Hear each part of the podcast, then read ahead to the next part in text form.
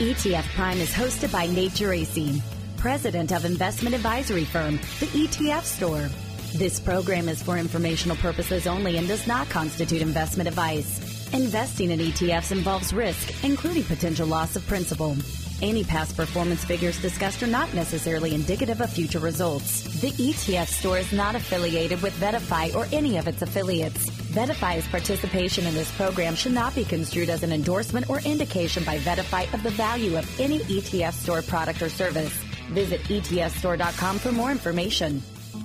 Because commodities indices are more likely to represent the super cycles of yesteryear than today's new and emerging commodities regime, Neuberger Berman's actively managed commodity strategy ETF seeks to transcend the limits of traditional indexing, offering both inflation insurance and an emphasis on the catalyst driving today's changing economy. Embrace the road ahead and learn more about NBCM at nb.com/nbcm. An investor should consider NBCM's investment objectives, risks, fees, and expenses carefully before investing. This and other important information can be found in NBCM's prospectus, which you can obtain by calling 877 628 2583. All ETF products are subject to risk, including possible loss of principal. Past performance is no guarantee of future results. Please refer to the prospectus for a complete discussion of NBCM's principal risks.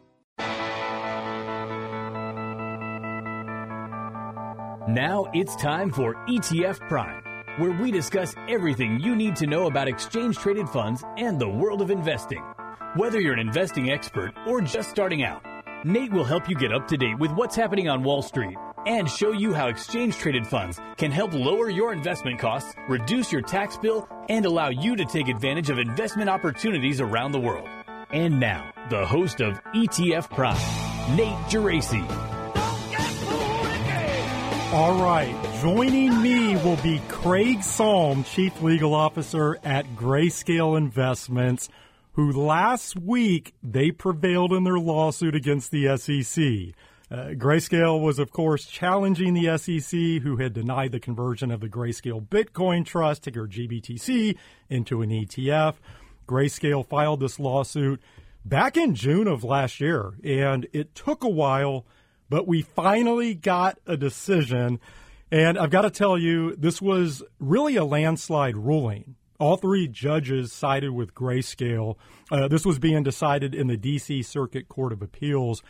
And the language used in the written opinion by uh, Judge Rao, I thought was extremely for, uh, forceful. This didn't look like a uh, borderline call by the court. This was really a strong rebuke of the SEC's logic in allowing futures based Bitcoin ETFs while uh, continuing to deny spot based ETFs.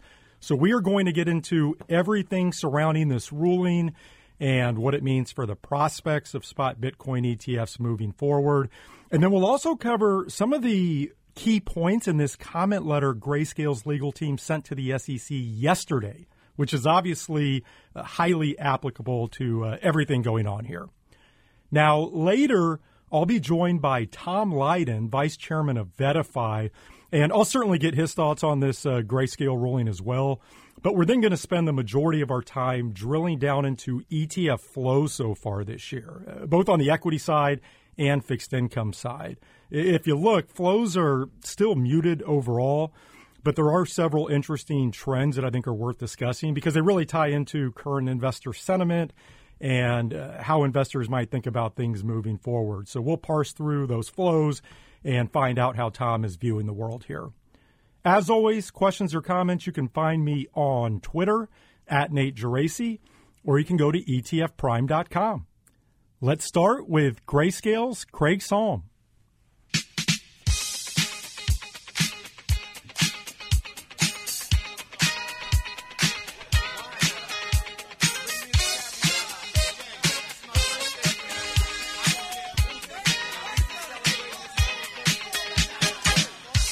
Craig, welcome to the uh, podcast. I appreciate you taking the time today.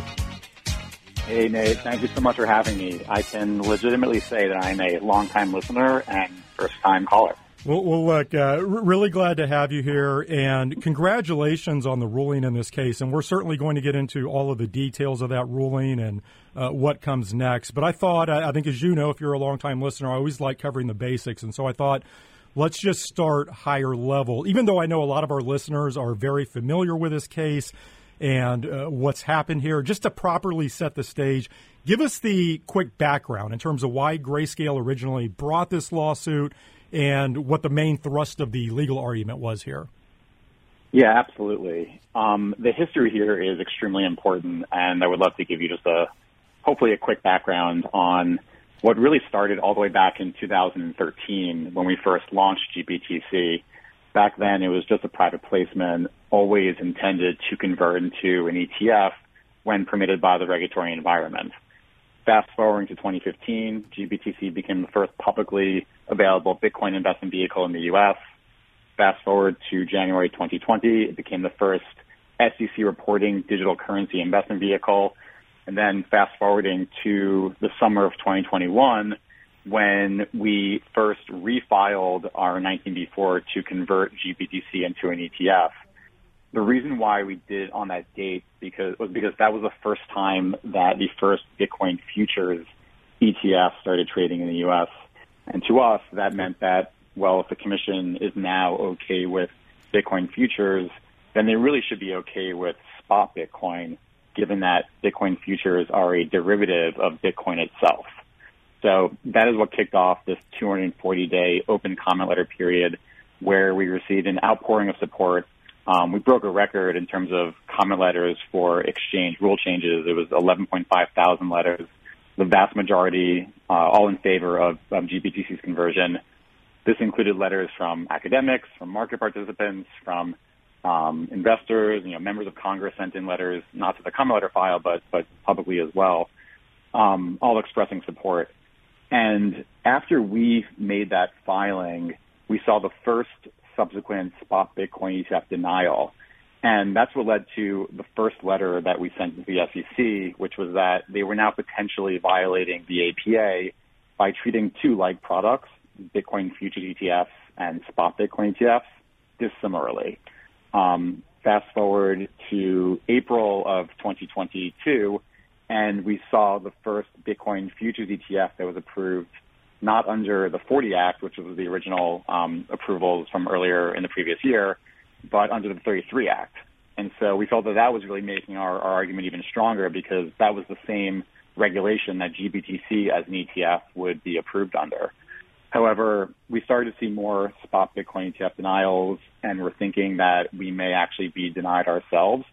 And so we engaged a gentleman named Don Verrilli, who was a former Solicitor General under Obama, just knowing that we wanted to have the best legal minds available to us if we were going to have to go down this road and, you know, suing the SEC if we were denied.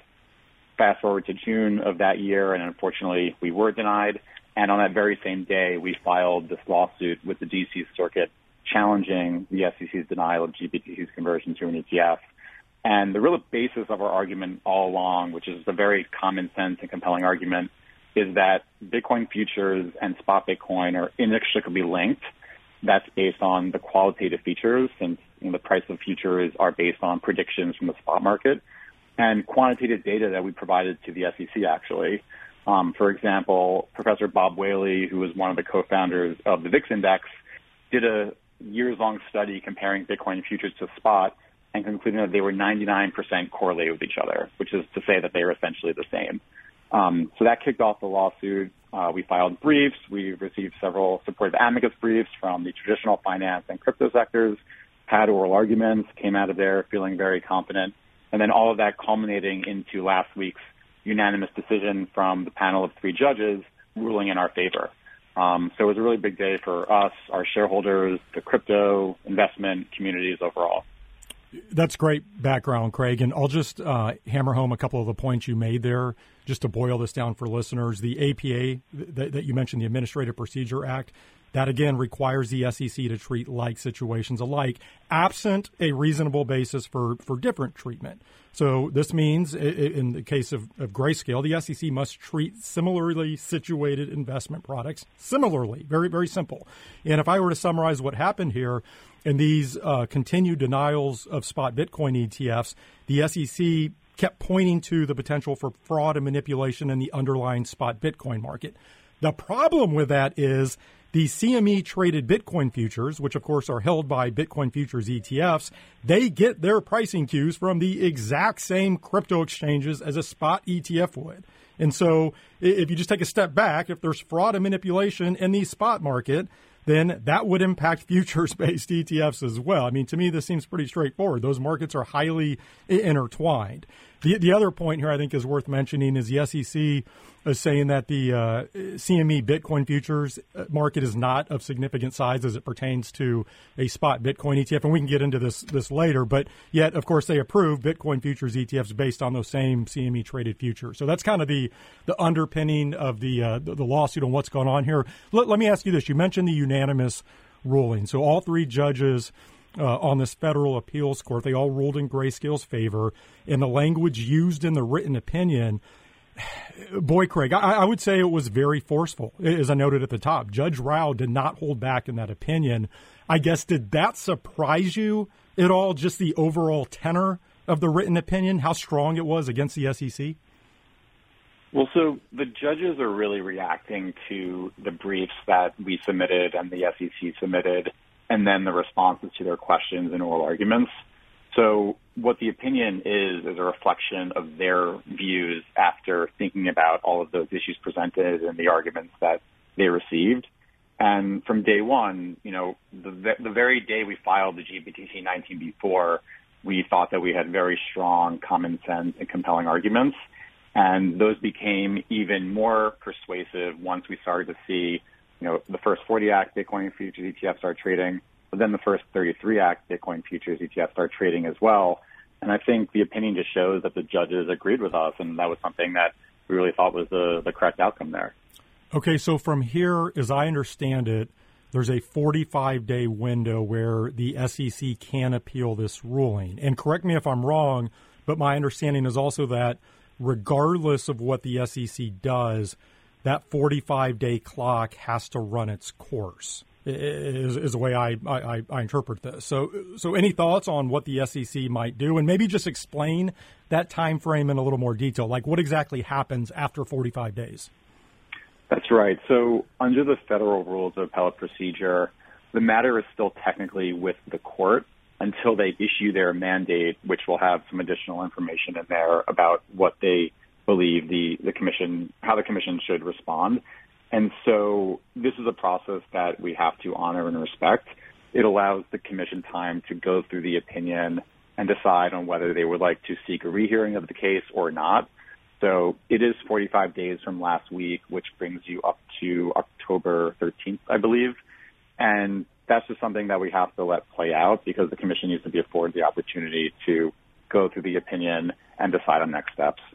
Um, they could take less time than that, but it's something that we just have to, you know, let play out over the course of the coming days. I know you're not uh, here, obviously, to help the SEC's cause per se, but it is possible the SEC might attempt to reject spot Bitcoin ETF filings for some other reason. And the one that I keep hearing about uh, is based on the actual custody of Bitcoin and that CME Bitcoin futures, which are held by the futures based ETFs, those are cash settled and there's obviously no custody of spot Bitcoin involved, whereas spot Bitcoin ETFs would have to store the underlying Bitcoin, and uh, so maybe that presents some additional risks. And I, I know in the comment letter that was sent yesterday, um, your, your legal team uh, pointed to maybe some of these other potential reasons that the SEC could come up with. Let, let me read this. Um, they said if any other reason could be offered, in attempting to differentiate spot Bitcoin ETPs from Bitcoin futures ETPs, whether based on the Exchange Act's requirements that uh, rules be designed to prevent fraudulent and manipulative acts and practices, or otherwise, and, and this is the key, we are confident that it would have surfaced by now in one of the 15 commission orders that rejected spot Bitcoin Rule 19b4 filings even after Bitcoin futures ETPs begin trading. And so, with that backdrop, I mean, do you have any thoughts on, on whether the SEC could come up with some other reason to reject spot Bitcoin ETFs? Yeah, so we submitted a letter to the SEC yesterday, which is something that we've done over the course of our pending 19b4 application.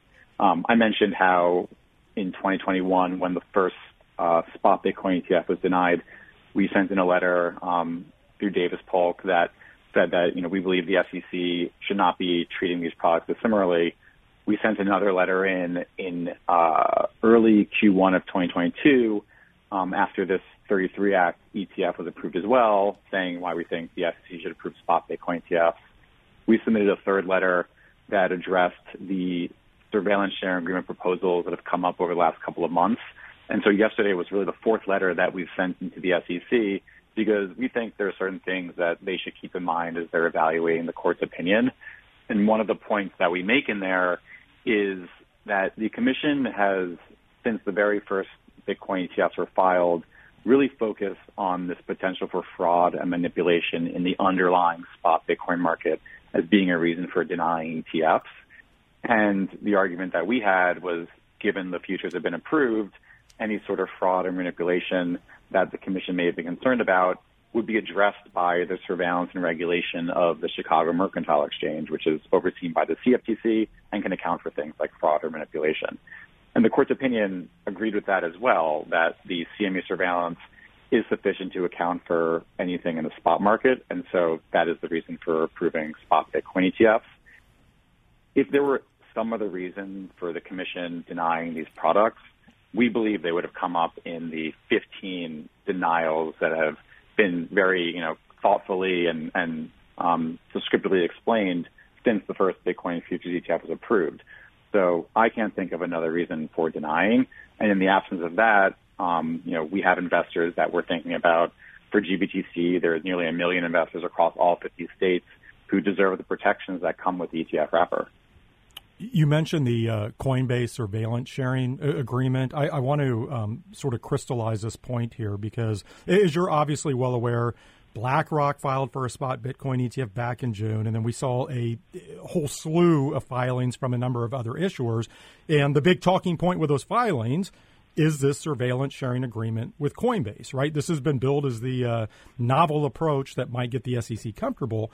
But to your point, in the comment letter your your legal team sent to the SEC back in July, as well as this one yesterday, um, Grayscale said, uh, "Look, this Coinbase surveillance sharing agreement is no silver bullet, right? And the existing surveillance sharing agreement with CME should be sufficient." And so I, I just want to clarify now that we have this favorable ruling in your case, it sounds like you think your argument is even stronger in that the existing surveillance sharing agreement with CME is sufficient. Do, do I have that right? Or do you think the Coinbase surveillance sharing agreement makes any difference at all? Like, like could that help things here? We don't think it should make a difference in this context. It's certainly great to see more surveillance and protections being added to the underlying spot Bitcoin markets. But in the context of spot Bitcoin ETF approvals, it is not a, a condition to approving. In our view, the SEC has already had the tools available to it to approve spot Bitcoin ETFs. And the court's opinion really highlighted that as well. They stated that Bitcoin and Bitcoin futures for all relevant regulatory factors are the same because of that inextricable link that we proved and that was supported by quantitative studies. And the CME surveillance is the same whether you're using it to rely on a Bitcoin futures ETP or a spot Bitcoin ETP. And therefore, that is what gets you to the commission, um, you know, being in a place where they can approve GBTC to convert into an ETF. So for us, the CME surveillance has always been sufficient, and the court agreed with that last week. In terms of other potential options for the SEC, one of the things they theoretically could do is force the uh, closure and delisting of the existing futures based ETFs. Now, I'll say I think that's highly unlikely given they recently allowed a uh, two times leveraged Bitcoin futures ETF to come to market. It sounds like they're going to allow these Ethereum futures ETFs to come to market as well. But could you see any scenario where they uh, do force the closure of futures based Bitcoin ETFs to keep uh, quote unquote like situations alike? I can't really speculate on what the commission will do. You know, we do have to honor this time period they have to review the opinion and, and decide on next steps. Um, I, you know, unwinding the Bitcoin futures is not something that Grayscale would want or support.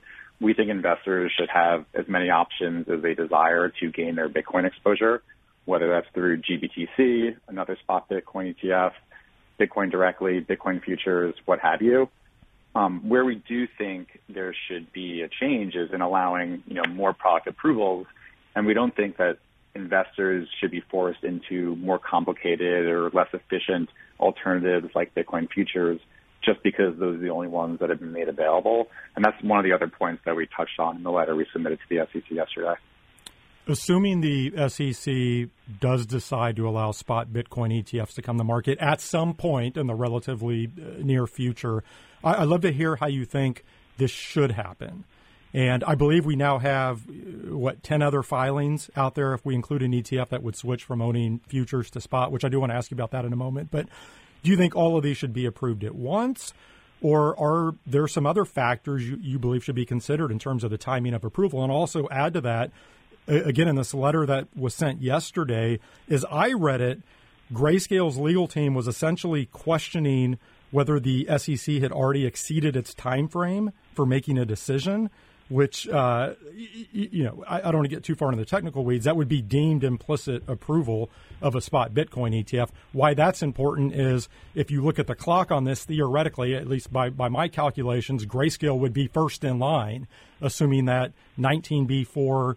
Uh, is still a live filing, which I'll ask you about that in a moment as well. But but what do you think should be done here in terms of uh, approval of these these ten filings out there?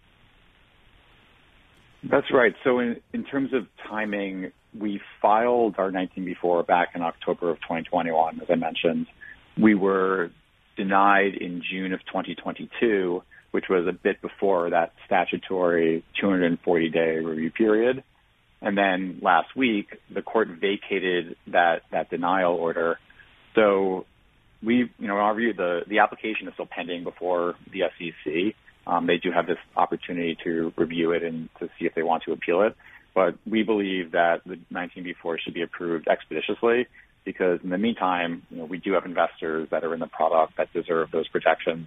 There is this discount that the product is trading at that would be addressed upon ETF conversion since the arbitrage mechanism would be able to take place. So for us, you know, the stakes are just very different from some of these other filers where they have funds that they would like to launch, whereas we have an existing fund with investors and AUM and trading volume and track record and so on. Um, so we believe the SEC should, you know, approve it expeditiously.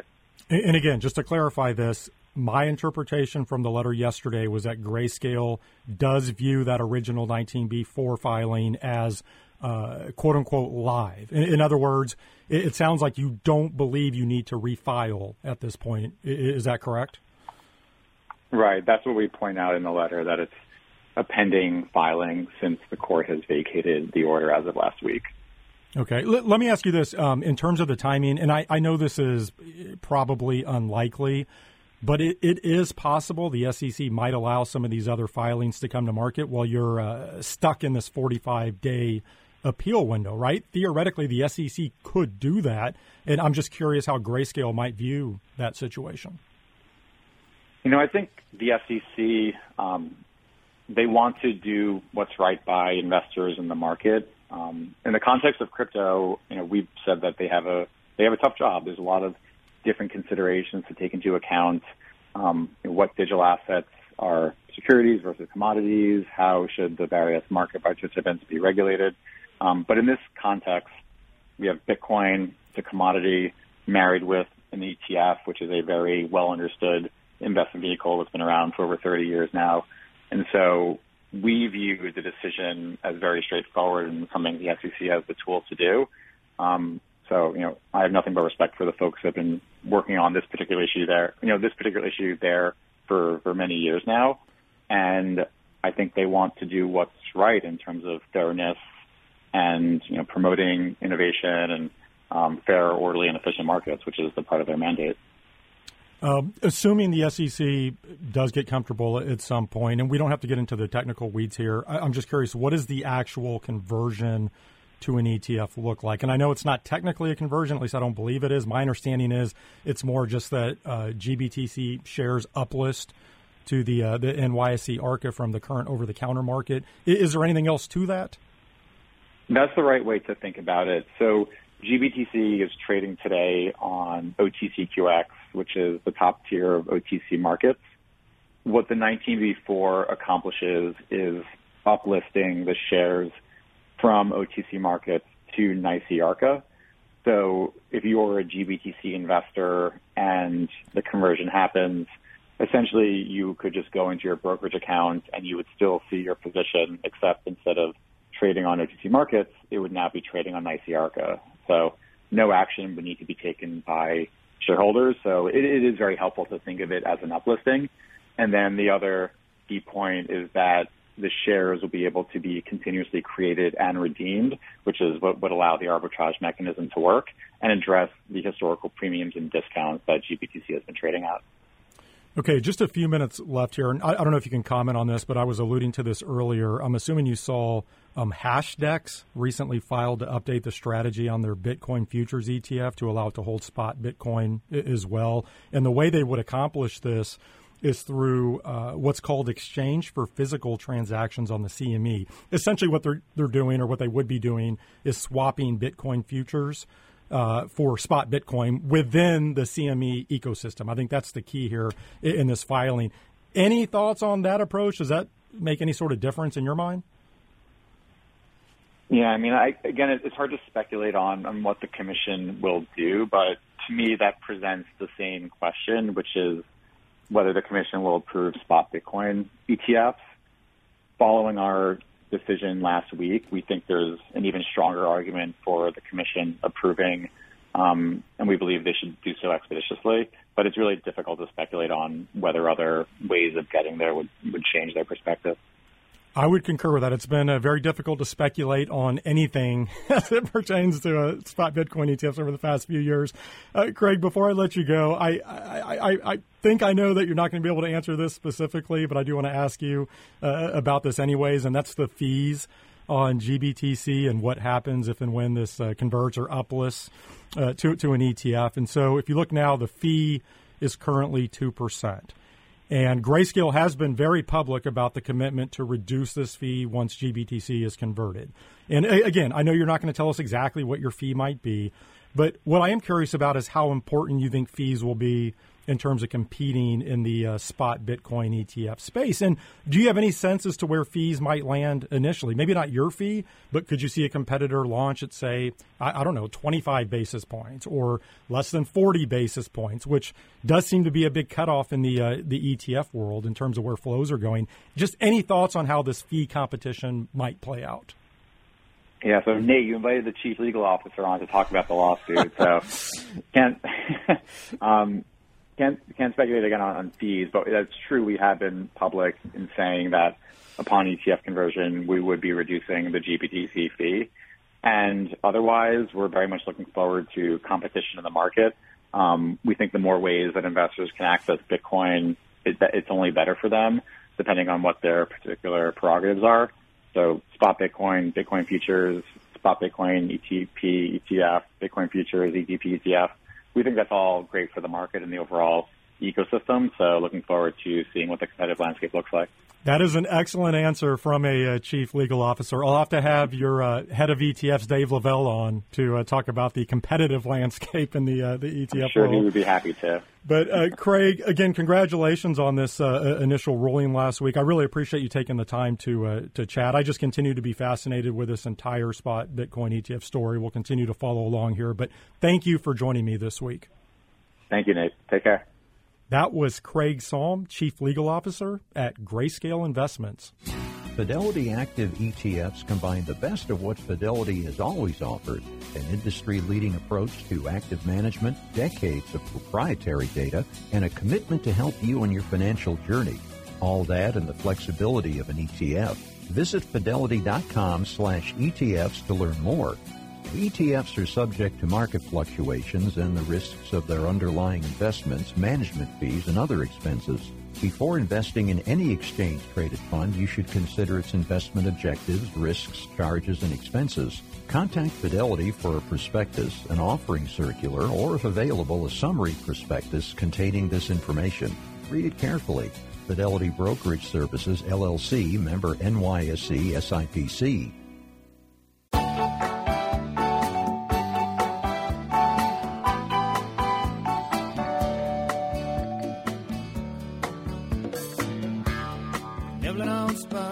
Let's now chat with VettaFi's Tom Lydon. Now we're joined by the experts at Vetify, a new data analytics and thought leadership company that is transforming financial services from an industry to a community, one relationship at a time. This is a challenging time, probably the most challenging in 30 years coming out of the financial crisis, 600 billion in ETF assets. They're starting to understand that there's more opportunity outside of those major market indexes Tom, welcome back to the uh, podcast. How have you been? Great, Nate. Great. Thanks so much. I've been looking forward to this.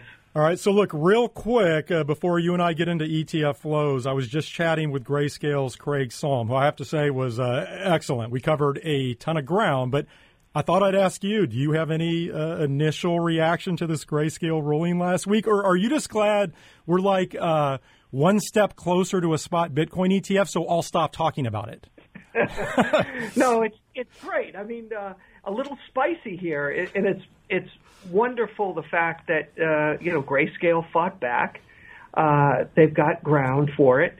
Uh, the fact that th- there's probably no way that Gensler is going to fall on the sword. Uh, at one point in time, we're going to see a spot Bitcoin ETF, and we we see confidence in companies uh, not just Grayscale, but we, we see companies like BlackRock and WisdomTree and ARK and a whole bunch of others that are piling in. Um, eventually, it's probably good for the business, but it's a long time coming for sure. Yeah, no question. We're now, what, 10 plus years since the Winklevoss twins filed for a spot Bitcoin ETF. I believe that was in like July of 2013. So, um, yes, I'm sure everybody will be happy when this comes to a conclusion. Investors will be happy, uh, ETF Prime listeners, everybody. Uh, well, I know, I know. And what else are you going to have to talk about, Nate? Uh, this a, has been one. Of, we're going to talk ETF flows. We'll always have ETF flows to uh, to talk about, Tom. So uh, let's actually uh, go there now. And uh, look, we we just concluded August. We're now heading into the uh, fall, which is really hard to believe. But um, I show about 295 billion in ETF inflows this year, and I actually mentioned this at the top and, and we've talked about this. Uh, you know, I think all year flows have been muted overall, right? I think especially if you look at the equity side. And so, if we just start higher level here, Tom, what has stood out to you on the flow data? Like, like what do you think are some of the biggest headlines this year uh, when you look at ETF flows?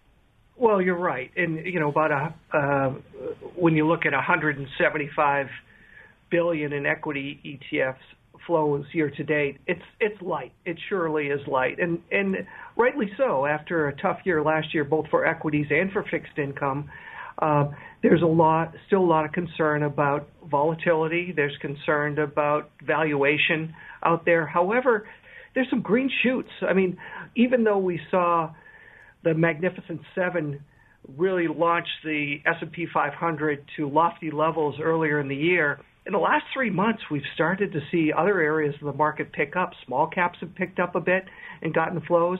We've seen areas like equal weight S&P 500, RSP, uh, get a lot of new money in.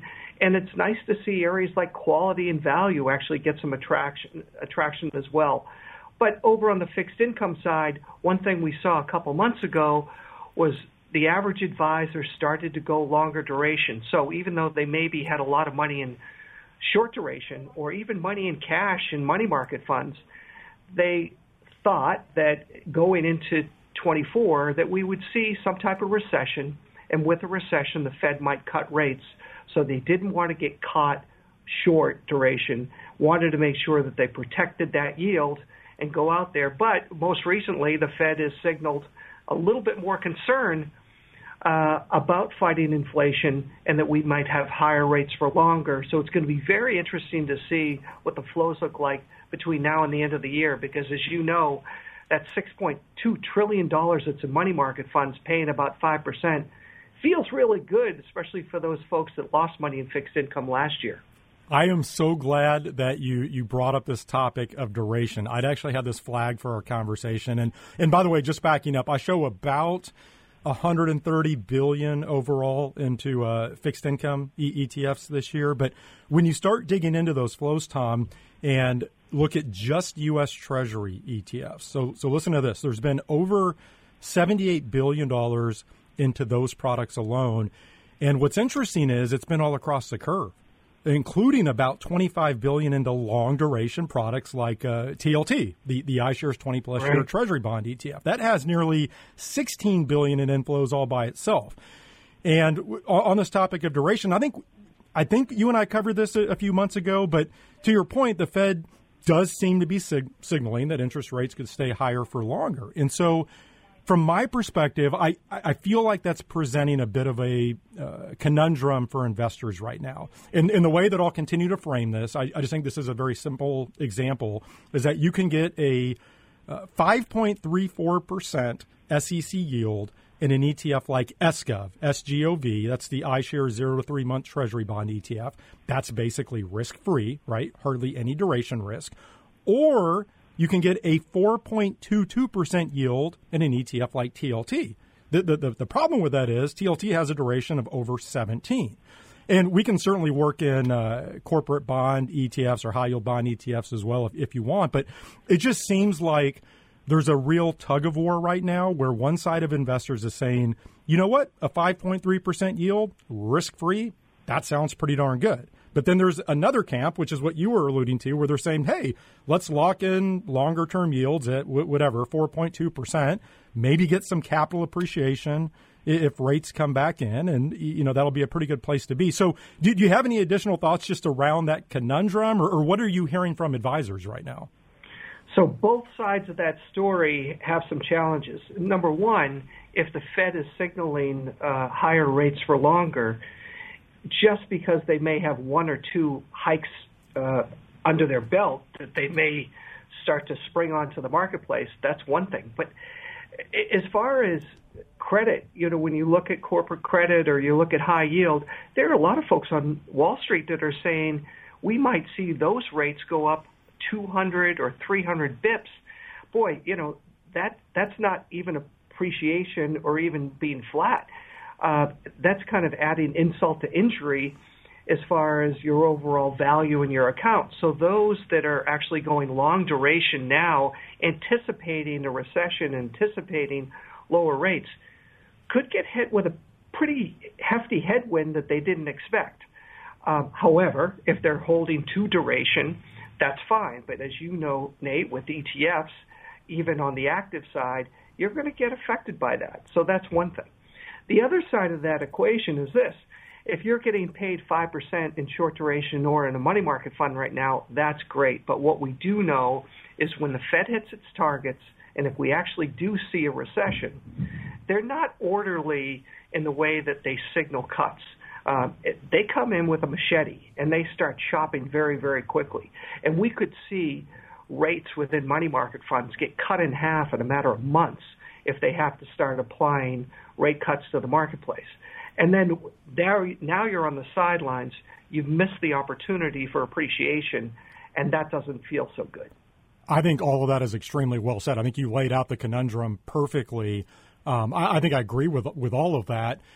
I come back to, and this is not investment advice. Everybody knows that. Do your own homework. It just seems really tough to beat scooping up a five, five and a half percent yield, risk free, you know, versus taking on duration risk of uh, again, you look at TLT 17 plus for for less yield, or to your point, if you want to traffic in corporate or, or high yield.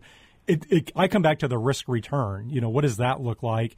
And it just seems right now we can't rule out that look, the Fed could continue to pull this off. We, we have a soft landing. The economy could continue uh, humming along, and, and rates do stay higher for longer. I don't think we can rule out another rate hike or two. I'm not saying that should be the base case, but I don't think you can rule it out uh, either. Um, I, the Fed's clearly challenged. Uh, or has been challenged with inflation and, and how to rein this in. And I, I, just don't think we can say for certain what's going to happen. And so, just from a pure risk reward standpoint, I think that uh, some of those short duration or ultra short duration, high quality, right, investment grade bond ETFs look compelling. But uh, again, everybody should yeah. do their own their own homework. Going back to the equity side of the equation that you mentioned, so uh, I, I, wrote this down as you, so you mentioned RSP. That's the Invesco S and P 500 equal weight ETF. I show that has over eight billion dollars. Uh, in, in inflows um, this year, which is pretty remarkable. And I think to your point, just that dominance of the Magnificent Seven stocks, uh, and, and and really can blow that out to the top 10 stocks in the S&P 500. Uh, I, I, think the weighting of those top 10 stocks is something like 31 or 32 percent now. You look at the NASDAQ 100, same deal. So you can understand why some investors might be looking at an ETF like RSP uh, I believe you mentioned small cap, so an ETF like IWM. Again, maybe investors looking to get away from some of those top heavy indexes and, and looking down the cap spectrum. But anything else standing out to you? I think you mentioned quality or earlier. What else are you seeing in terms of equity ETF flows? Yeah, yeah. I, I think a couple things, Nate. Look, if two years ago you were worried about uh, the markets, you were worried about equities, you were worried about rising interest rates, and maybe you took some off the table on the equity side and the fixed income side. And if you've avoided some of that pain, congratulations. Give yourself a pat on the back. But as we look at markets today, I think the key is diversification. And there's a lot of opportunity to diversify both on the equity side and the fixed income side. And more importantly, both, when you look at the skies ahead, look a lot brighter than they did a couple years ago. So diversify. Uh, yes, S&P 500 is great, but it's also very, very heavy in just a handful of stocks. Looking to an equal weight strategy or looking to mid caps and small caps, where the valuation in some cases is 50% off of what you'd pay uh, with the S&P 500. I think that's important. Also, overseas, valuations are very, very cheap right now, and even areas like China, where there's a lot of upheaval but that's almost the best time to buy. So looking back on the 60-40, I think it's I think 60-40 is back. I think for the average investor, especially as you're approaching retirement or getting into retirement, there's not a lot of headwinds in place right now, and that's something to think about. As far as other areas, alternatives, and this is something that we're seeing more and more um, uh, appetite in alternative income strategies, areas like the JP Morgan JEPI product where you're getting a 10% yield or QYLD. It, it's amazing how a lot of advisors today, when they look at their fixed income allocation, are now saying that these alternative income strategies deserve a permanent position because the yields are attractive and will be that much more attractive when rates come back down. And when you start looking at the flows, these flows are very significant. What do you think? It's unbelievable. If you look at uh, JEPI right now, I'm showing that's taken in $11.5 billion uh, year to date, even though it's underperformed the S&P 500 by like you know 10 or 11 points. Now, again, I think people have to understand what that strategy is. I'm not saying it should be tracking the S&P 500, but I do find it remarkable uh, that it's taken in those types of flows. And I think to your point, it just shows that investors are still looking to some of those alternative income strategies. And I think they're going to continue to do so. We've seen a lot of uh, competing products launch in that space. You know, are they late to the party? I, you know, I, I don't know. I think again, investors. We always say, Tom, that um, you know, money talks, and investors are voting yeah. with their dollars, and they continue to vote in that area uh, uh of the market. Um, r- real quick, because I do want to ask you about the uh, artificial intelligence symposium last week. I just wanted to give you the top ten ETFs and flows this year. So I'll just run through these real quick. So VOO, the Vanguard S and P 500 ETF, that's taken in, believe it or not, almost thirty billion dollars year to date. TLT, which we've mentioned, that's taken in about 16 billion.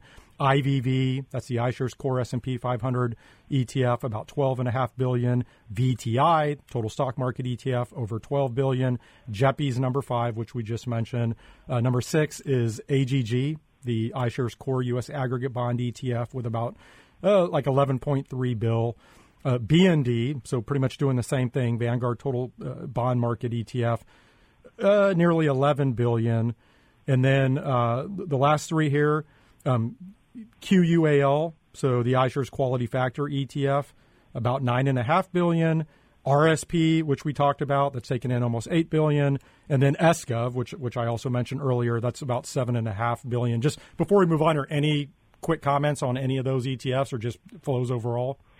Well, well, back to the comment about um, 60-40. Uh, a lot of those would fall into those categories, and I think uh, when you look at allocations going into 24, hopefully the Fed's done its work. Hopefully it's a soft landing. Hopefully valuations still are in line. And guess what? There's tons of money on the sidelines that has to go back to work. Nate, I, I think things look rosy going forward, and we're going to start to see flows kick up again as we finish out the third and fourth quarters of 24. And uh, it won't be a record year in, in any way, but I I think that, as you know, the ETF industry is alive and bright, and there's so many new players that are coming into the space that are coming up with new and creative products. I mean, you talk about options overlay strategies. There are a lot of new strategies that uh, are providing great income and at the same time allowing new ETF issuers to set themselves apart. Yeah, and traditionally, if you look at the fourth quarter of, of any year, that tends to be one of the strongest quarters for ETF flows. And something else I'll, I'll offer here: if you look at the trailing one year flows, so so not just year to date, just the trailing one year, you're talking about like 520 billion into ETF. So that's a pretty good number over the past year.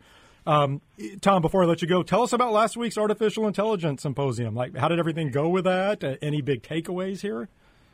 Well, uh, we know through our behavioral data that a lot of advisors were very much interested in AI and not only how they can invest. And we brought some of the best issuers together who have products in this space. And briefly, Nate, it's, it's three areas that you can invest in AI. Number one, identifying companies that are utilizing AI to bring more profitability to the bottom line.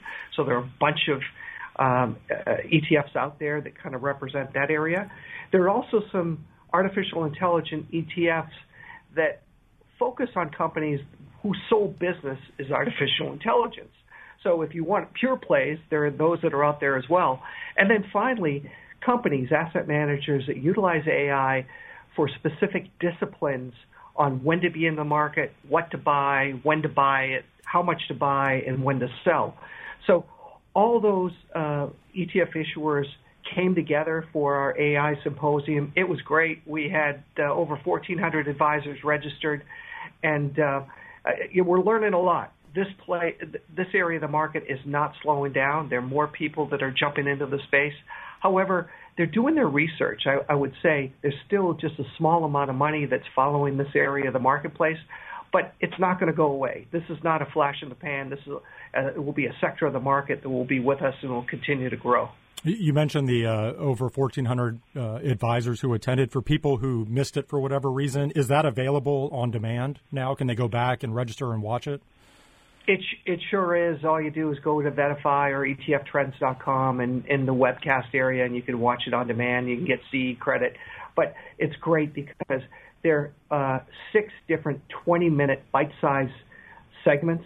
So it's not like it would take you a lot of time. You can go through and look at those areas that you might be interested in.